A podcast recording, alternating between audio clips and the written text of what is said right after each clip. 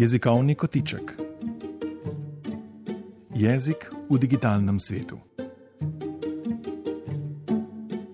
Pogovor z dr. Damjanom Popičem, docentom na Filozofski fakulteti Univerze v Ljubljani in zunanjim sodelavcem delovne skupine za slovenski jezik pri Sloriju, kjer je zadolžen za jezikovno-tehnološko podporo.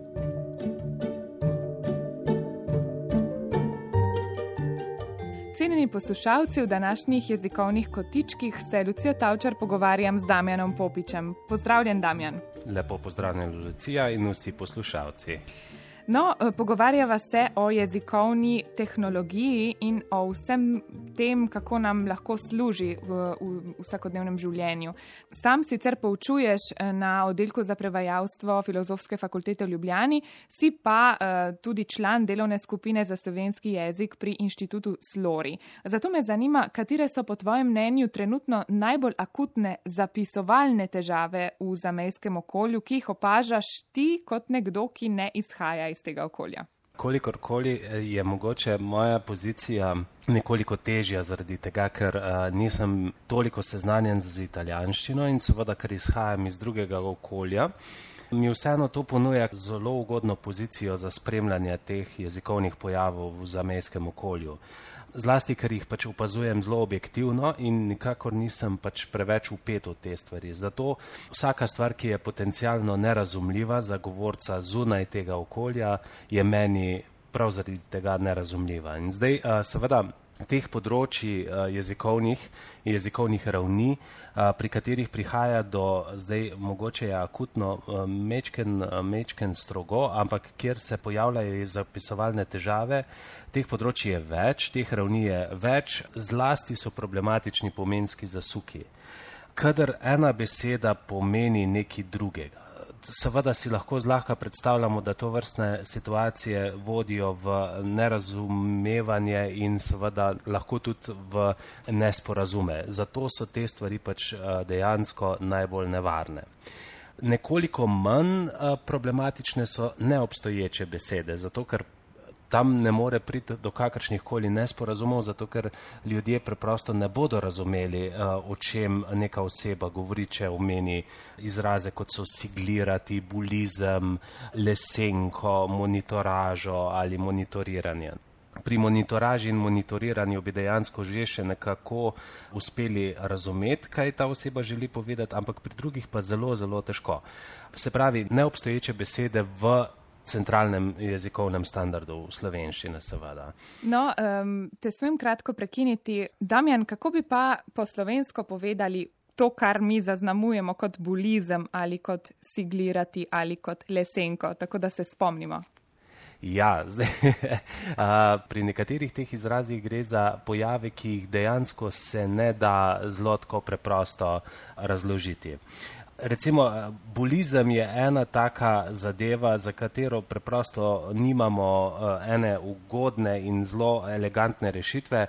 Načeloma temu rečemo medvrstniško nasilje, ker se načeloma uh, odvija predvsem v šolskih kontekstih. Zdaj, kadar se pa seveda ne, pa ta ustreznica nekako ne, ne ustreza. Ne.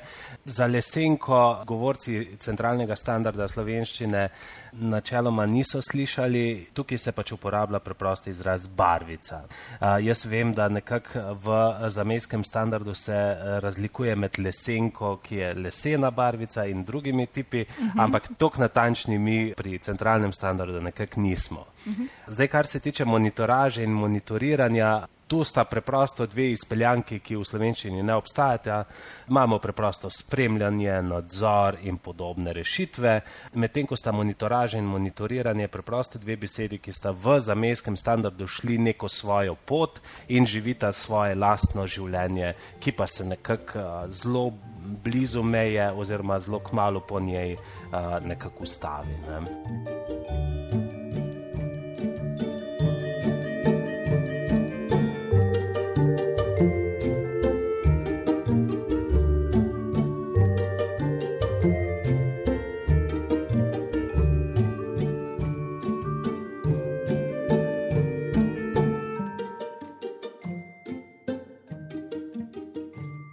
No, vrnimo se spet k tem zapisovalnim težavam, ki jih srečujemo predvsem v našem zamejskem okolju.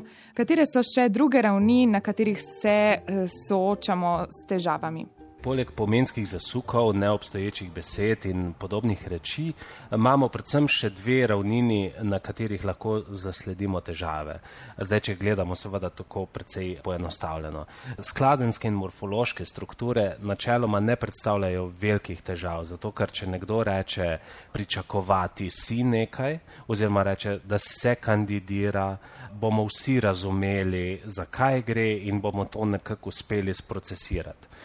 Mal drugač, seveda, je pri besedah, pri katerih se spremeni spol. Zato, ker se pri tem, ker se seveda v slovenščini, pri vseh teh pregibnih besednih vrstah se marsikaj zaradi tega spremeni in recimo vitamin moškega spola v slovenščini pa uh, e-mail seveda tudi uh, moškega spola in tako naprej. Ampak vseeno, če nekdo uporabi to vrstne besede, jih bomo nekako vsi razumeli. Mal večji problem je pa seveda s kolokacijami, s stalnimi besednimi zvezami, ki jih pa zelo težko razumemo, če nismo nekako seznanjeni vsaj z italijanščino, da bi si to nekako znali prevesti. Recimo en, en tak primer je uh, lomiti škatle nekomu, razsuvati uh, ali lomiti škatle nekomu, kar je nekako stalna besedna zveza, frazem, ki je povprečnemu slovencu na tej strani meje bolj ali manj nerazumljiv. Tako ja, v ta sklop spada recimo tudi rek ne vidim ure, ki ga prevečkrat uporabimo in nas potem slovenci Slovenije sprašuje, česa ne vidimo. No, ampak o tem morda kdaj drugič. Mm, Damjan, glede na to, da velik del svojih raziskovalnih aktivnosti posvečaš tudi slovenščini na spletu, nam lahko predstaviš, katere so glavne težave pri pisanju na spletu. Je spletna slovenščina neka drugačna slovenščina ali je to še vedno slovenščina primerljiva s tiskano slovenščino oziroma slovenščino, ki jo srečujemo v drugih okoljih? Ja, Lucija, to je odlično vprašanje. V bistvu uh, smo imeli vsi kar drugačna pričakovanja, ko smo začeli se nekako ukvarjati s spletno slovenščino. Uh, Vsem se je zdelo, da bomo odkrili najrazličnejše jezikovne pasti in uh, nizkotnosti na, na slovenskem spletu, pa se je izkazalo povsem drugače. Izkazalo se je, da slovenščina na spletu živi podobno življenje kot na papirju in podobno kot lahko na papirju seveda zapišemo marsikaj od najbolj preprostih jezikovnih umotvorov do najlepših epov in uh, romanov. Isto velja tudi za spletno slovenščino. Seveda lahko, lahko gre za zelo preproste zapise, ki v ničemer ne sledijo jezikovnim pravilom in seveda jezikovnemu predpisu v pravopisu. Eh, gre pa seveda za izjemno formalno rabo slovenščine. Se pravi, ta naš predsodek, da je slovenščina, ki se uporablja na spletu, že sama po sebi slaba in neustrezna ali kakorkoli drugotna ali pa manj vredna od tiste v knjižni eh, ali pa tiskani obliki, nikakor, nikakor ne drži.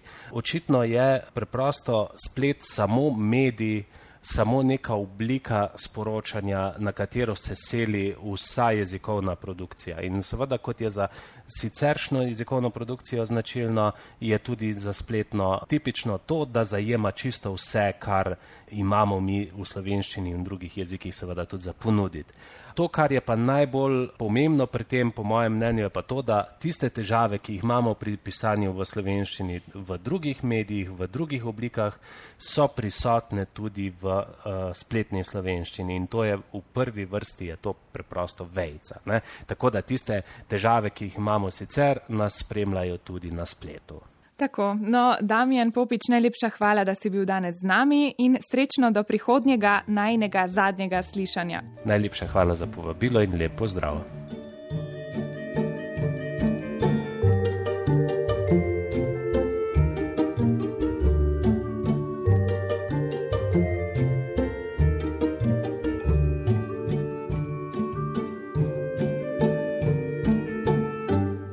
Na sporedu je bil jezikovni kotiček o jezikovnih tehnologijah, ki ga je pripravil Damjan Popič, član delovne skupine za slovenski jezik pri Slovenskem raziskovalnem inštitutu Slori. Uredništvo Lucija Tavčar.